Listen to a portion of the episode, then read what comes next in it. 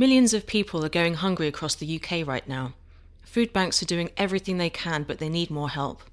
Join Banquet's mission to tackle food poverty and get food banks across the UK what they need. One simple donation can make a huge difference to a family in poverty. To donate now, just go to www.spectator.co.uk forward slash donate.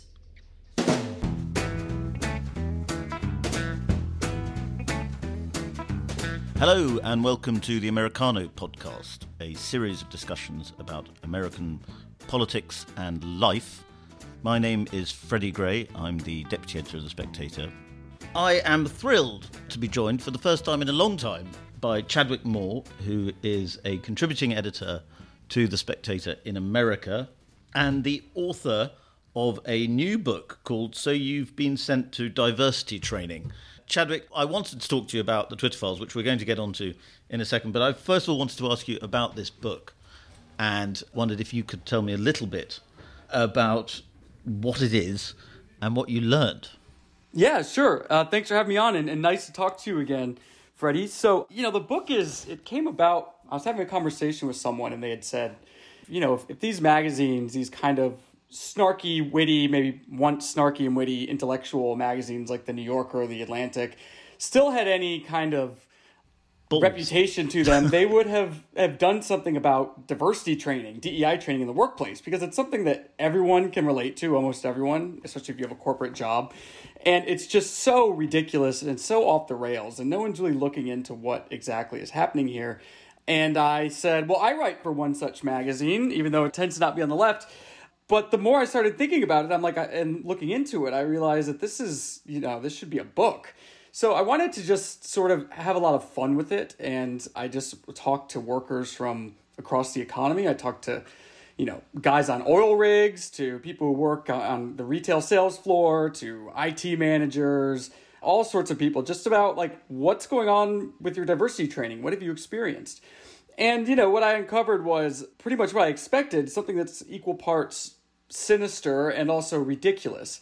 And some of the stories that I was told were, were just so funny. I mean, uh, one thing about this diversity training at work is it's so infantilizing. It's the golden rule that we all learned back in kindergarten, which is treat others as you'd like to be treated, is of course completely out the window. And now it's treat one group of people one way, be sensitive about this when you're talking to another group of people, etc., etc. Meanwhile, most the vast majority, almost everyone in America, is not necessarily obsessed with or worried about the skin color or sexuality of the person in the cubicle next to them. But for some reason, the head offices and the suits think that they're very concerned about it, or at least they ought to be. So I wanted to look into where this came from, where it is now, and where it perhaps is headed.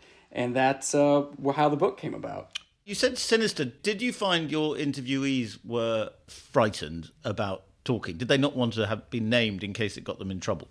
Yeah, just about everyone is interviewed using an assumed name. They were all worried about getting fired. They were all worried about backlash on their jobs. Some consequences, you know, would be greater than others. I, I spoke to an NYPD officer who's just about to hit retirement. And of course, if he speaks with a, a, journalist, especially about a topic as sensitive as this, he'll lose his pension.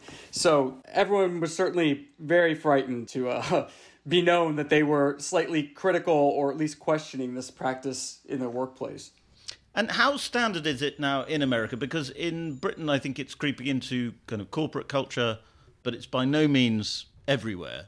Is it pretty much any big or serious job in America, or what I mean is like for a big company or even a sort of medium sized company, would you expect to have diversity training now? Certainly. If your company has an HR department, then chances are you're going to have to go through diversity training at some point and it's in line with you have to go through sexual harassment training you have to go through all these sorts of training and diversity training is one of them it took a really dark turn after the summer of St. George Floyd and that is when a lot of people I spoke to noticed that these kind of innocuous trainings that they just sat through and fiddled their thumbs and didn't pay much attention to took a more aggressive stance and took a very political stance more importantly and of course one way that that political forces behind this kind of indoctrination get away with it is it doesn't sound like they're doing anything very political. They're, you know, they're just saying that certain groups of people have these experiences and that you should be sensitive to that in order for everyone to be more cohesive in the workplace, blah, blah, blah. But of course, there is deeply political roots to all of this. And um, the way in which these HR departments and diversity trainings altered what they're teaching after George Floyd really exposed that. Well, let's move on to a giant corporation, or a, certainly a very rich corporation, Twitter, which has been in the news this week because of the Twitter files I think probably most listeners will be fairly up to speed, but I'll try and give a sort of brief introduction to it, which is that Elon Musk, as everyone knows, has taken over Twitter, and he has been promising for a while to release some emails detailing what happened in the run up to the presidential election of 2020. And this includes, of course, the famous suppression of the New York Post story about Hunter Biden, which I think Americano listeners are familiar with the first batch of these emails came out over the weekend, and it's fair to say they were a bit of a not necessarily a disappointment or a flood, but they didn't have anything particularly sensational. And then a couple of nights ago, Matt Taibbi did a supplemental Twitter thread about this story, revealing that the files were actually vetted by a former FBI general counsel, Jim Baker, who had a job of deputy counsel at Twitter and then was promptly fired by Elon Musk once this was discovered by Matt Taibbi and Bari Weiss. You're quite familiar with blue check Twitter sphere. How mad are people going about this in America? I think you're right that there was a sense of, I don't know if I want to say disappointment, but it wasn't a huge bombshell that everyone hoped it would be the first round of the Twitter files. But it was really interesting, even for those of us who always knew Hunter's laptop was real, always knew that there was political persuasion behind censoring the story. It was really interesting just to see how close the campaigns worked with Twitter. And by the campaigns, by proxy, that would be the political parties. So both political parties had access to Twitter to have content removed and censored. Obviously, the Democrats, the Biden campaign, had far greater access, and they seem to have worked more closely with Twitter. This probably just being due to the fact that Twitter is, you know, over Twitter employees donated to, to Democrats over 90%. There were mostly far left people who worked at Twitter. So it was interesting just to see how they communicated and how promptly Twitter would react to requests from the Biden campaign to remove content, to censor private individuals who maybe didn't even have large followings at all if they were saying something they didn't like. Twitter would jump on these requests from the campaign to remove this content. And also, what a lot of people are saying now is that this this isn't really. It, it's tricky when you start getting into First Amendment law. I'm not a lawyer, but as far as I understand, because the the campaigns, of course, are not the government; they're campaigns, so they're in a sense businesses. And so, with these instances, the Biden campaign pressuring Twitter to do things is not the same as the government. Obviously, he wasn't president then. So they don't appear to be violating any sort of law in doing that. Of course, it's ugly, but it was interesting to see just the kind of access that they had and would continue to have if Elon Musk hadn't taken over. Now, with the with the lawyer you brought up, that's interesting because he did work for the FBI. He was a general counsel for the FBI until 2017. He was a big part of the Russia hoax collusion that the FBI was investigating. He was a CNN contributor. He worked for liberal think tanks, and then he was brought on as a deputy general counsel at Twitter. Republican lawmakers in, in the House of Representatives are threatening to drag him in, to question him, to you know, figure out what happened. And sure, that might happen. It'll just be another show and another waste of money, like anything Congress does. Nothing really ever comes out of that stuff. I don't think he really necessarily did anything illegal, it doesn't seem. Yet people have sort of discussed that maybe the greatest penalty he could face would be being disbarred because he misled his and his client, that being Twitter, about the veracity of the laptop. So if he gave Twitter bad advice and that ends up hurting Twitter, knowingly gave them bad advice, then he could be disbarred for that. But when you read his emails, he is a lawyer, so his words are very careful and he is very judicious about how he advises them to handle a laptop. So it doesn't like that is really a case for disbarment, judging from the language that he used in those emails. The most interesting thing that we learned, and I think that what people in America are going the most crazy about, this would be not the people who watch mainstream media because they haven't mentioned any of this at all, but it's the fact that the evidence seems to be leading towards the fact that the FBI itself was meddling in the 2020 election, which is huge. That is a major, major crime, a major, major violation of the First Amendment. And the evidence for this comes from the fact that the FBI had Hunter Biden's laptop. It was given to them years ago. So they, we assume, looked at it. They knew it was real. They knew everything in it was real. And they also knew that a story was coming about it. The FBI had weekly meetings with Twitter and Facebook executives for weeks and months leading up to the 2020 election, in which they advised them that there's going to be a Russian disinformation hoax coming about Hunter Biden and hacked materials. So they're saying this knowing it's real, and they probably knew that Julie Rudiani, Rudolph Giuliani, excuse me, and um, Steve Bannon were out shopping this around to media outlets. They'd shopped it around to like 10 outlets before the New York Post decided to, to take it and run a story on it.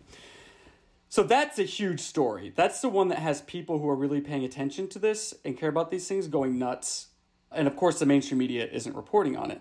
The other thing that I think a lot of people are interested in that we didn't get on the Twitter files number one is what happened after the election. I think a lot of people want, and this could be a grounds to sue the federal government and crimes being committed if the Biden administration was pressuring, once they were in the White House, pressuring uh, to censor people, for example, over COVID, which obviously they were. We know that they were. Facebook actually admitted that they were a long time ago.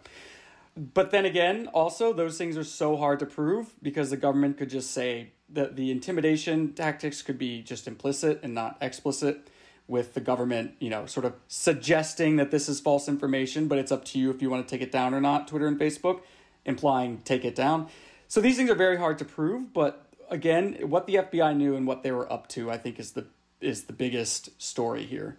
Well, if there is this level of collusion between the FBI and big tech, it is obviously a pretty major scandal and is it not the case that, you know, people scoff often if you use the phrase deep state, but this is what happens in countries like, say, Pakistan or, or somewhere, where you have a deep state and you have a sort of security service, either the military or the intelligence agencies, that manipulate the political system.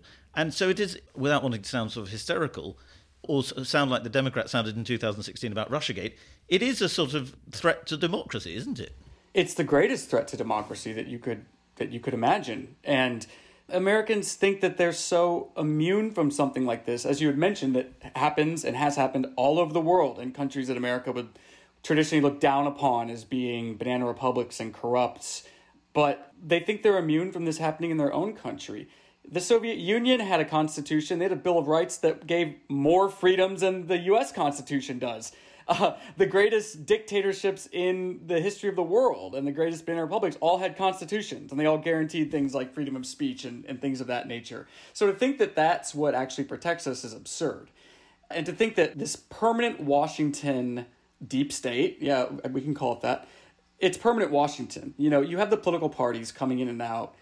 They are temporary jobs, especially if you're the president. You are not a part of this infrastructure that is there all the time and by many accounts, perhaps controls everything. We don't know. The distrust of the FBI has been growing, of course, for many, many years. If you look at January 6th, their involvement in that with, with planting people in the audience, this bizarre plot to kidnap the governor of Michigan, which was revealed to be a bunch of undercover FBI agents trying to antagonize a group of people to carry out the plot things like the the mass shooting in Las Vegas several years ago, the largest mass shooting in American history, several hundred people died. The FBI just had no answer for it. Like we don't know what happened, we don't know why he did it. They have been very suspicious actors, and people, and, and also the Mar-a-Lago raid recently on, on Trump, which raised a lot of eyebrows, and I think really turned even Democrats and liberals to raise an eyebrow at the FBI.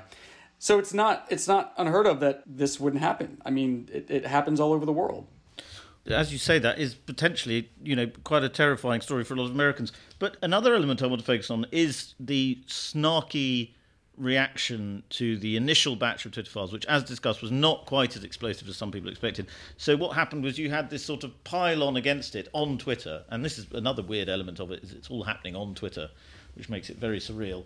But the piece that stuck out to me was by Tim Miller at the Bulwark where the headline was No, you do not have a constitutional right to post Hunter Biden's dick pics.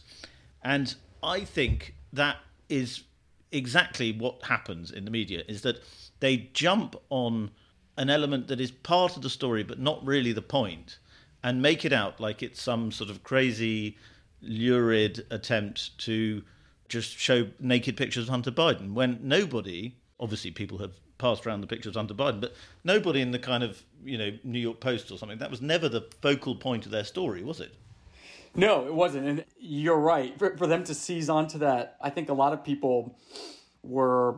I mean, nobody wants to see someone in throes of addiction like that. I mean, it was heartbreaking, even though, even if Hunter was absolutely corrupt and everything else that was going on. The, the true heart of the story was, of course, the influence peddling and the corruption and the, the extent to which that the Biden family was using Joe Biden's position as vice president to sell influence and to make millions in places like Ukraine and China. It was all about their business dealings. That was the main the main meat of the laptop story. And then of course on top of it there was all this other stuff which is which is just by nature going to get so much attention. That's how the media has has managed to pretend it isn't true. NPR still has not, of course, acknowledged the Twitter files. They famously said that there was, you know, nothing here. It's boring. We're not going to. Wa-. Basically, they released a statement saying we're not going to waste our time on this. And then there's the other issue of the 50 to 60 intelligence officials who all came out and said that the laptop was fake and a hoax and Russian disinformation. Who are those people? How did they know that? What did they look at? What did they know when they said that? If you have that many people who are saying in the what we call the deep state saying that this is absolutely fake when the FBI at the time knew it was real and now the whole world knows it's real, it looks like a conspiracy. It doesn't look like you're being paranoid. Yeah. Well, and so the next installment's going to come from Bari Weiss, and Musk has promised there's more to come. Taibbi suggested more to come. There's lots of interest in it. However, Musk has said that some of the files may have been deleted. So we're back to deleted emails territory, aren't we? Which is where we often seem to be in these stories. yeah, exactly. I find it hard to believe that those deleted emails can't be recovered unless they, you know, did BleachBit or whatever it was that Hillary did. Hopefully, in the next batch, I hope that we get to see a lot of, as Elon had originally promised, the algorithm. The general way that Twitter was arranging content and information, I think, would be really interesting. Also, if we could have evidence that shadow banning is real. People swear it's real, but I don't think we have proof that it's real. This is the practice of Twitter basically you're allowed to have an account, but they throttle your reach and try to make sure that nobody sees you because they don't like you. I think it'd be really interesting to see a lot of stuff about the criteria they had for censoring private persons. I think that stuff is, is going to be very interesting if Elon decides to release it. He said before he wanted to make the Twitter's code open for everyone to, to look at going forward. He hasn't mentioned that in a while. I don't know if once he's getting in, I wonder if people are suspicious that once he's seeing all this, he wonders if all of it should be made public. Jack Dorsey, interestingly, who I think came off the worst looking in the Twitter files because according to the files that were released, he knew nothing about what was going on. He was maybe like doing ayahuasca down in Costa Rica or something. But he uh, said he didn't know anything that was going on. This was all happening under his nose. I thought that was an interesting element to it because, as far as I know, Musk and Dorsey are quite. They get on, don't they? They're supposed to be. They're sort of both crypto bros together, aren't they? Yeah, and they seem to have a chummy relationship. So I wondered whether, and this is part of the problem with the fact that this story is now coming from the owner of Twitter, even if it is for noble reasons. That you know, I got the impression Taibbi was maybe going slightly too out of his way although he's a very he is actually a journalist of some integrity. But he did say, you know, there's no evidence that Dorsey knew anything about it. I wondered if there's a sort of let's leave Jack out of it element. Oh, that's interesting. I didn't I didn't even think of that, but that could be that they're maybe just trying to to save him face. He's he's kind of had an interesting little journey though. He seems like he's he he left Twitter in a kind of repentant state of thinking he'd left the world a worse off place than he found it and and now he is sort of saying things that you never thought he would never would have said while he was at Twitter. I mean, everyone kind of assumed he was this wacky social justice warrior when now it it looks like he's maybe the yoga pant wearing mirror of Elon Musk in, in many of his values. yeah. Maybe the ayahuasca voices told him they spoke the truth to him. One can hope. And so, what do you expect to happen? Do you think this story will sort of bubble into a major conspiracy like Russiagate, or will you know, quite powerful establishment forces just poo-poo it away and say, actually, that's you know, this is a this is a nothing burger over and over again. I'm just overtaken by nihilism lately when it comes to this kind of stuff, and I don't think that n- nothing will bubble to the level of RussiaGate because it's not about Republicans.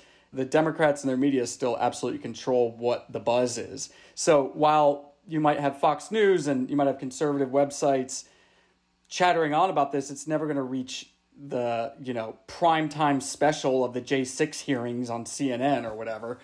And, and also, you know, the Republicans, I don't have any faith that they're going to be able to accomplish anything. Silicon Valley spend, still spends vastly more money than any other industry lobbying in Washington. And of course, they're lobbying both sides.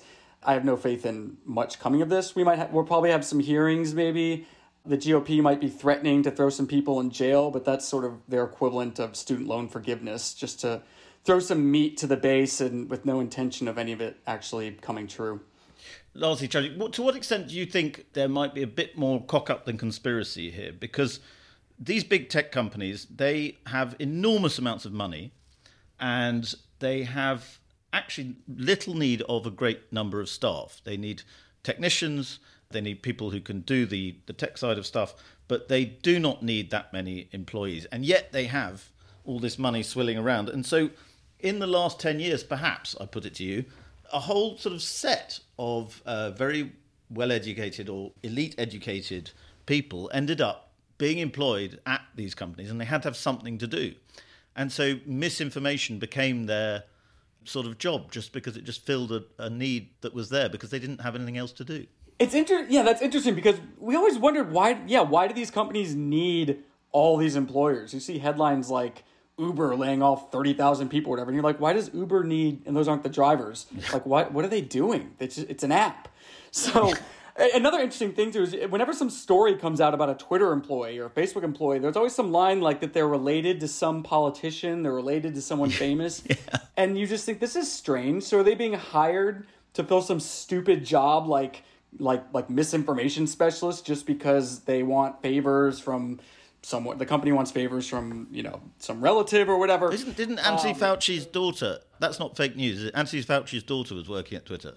Oh yeah, yeah, that was another thing. Yeah, that, that, I was trying to think of who the, the big one I recently saw, and it was Fauci's daughter. Like, what in the world? Why is Fauci's daughter working at Twitter? This is so. What world is this? It's so strange. I guess it's just a world of politics and power and nepotism that is the American political media landscape. Because I guess you see that thing everywhere. I mean, you kind of expect it to be a writer at the New York Times, but it's strange when you hear they're working at Twitter. Musk obviously he laid off how many people? A huge percentage of the workforce, and the website is running fine. so I think that just proves uh, the point that there's a lot of fat to trim. It's surviving giant Chinese hacks all the time somehow. Yeah. well, Chadwick, it's been a great pleasure to have you on again. Congratulations on your book. Don't give in to nihilism. And happy Christmas. Happy Christmas to you, and, and thank you for having me on. Thank you very much for listening to that episode of Americano. If you enjoyed it, please subscribe. And if you really enjoyed it, please leave us a star rating, preferably five stars, and a review.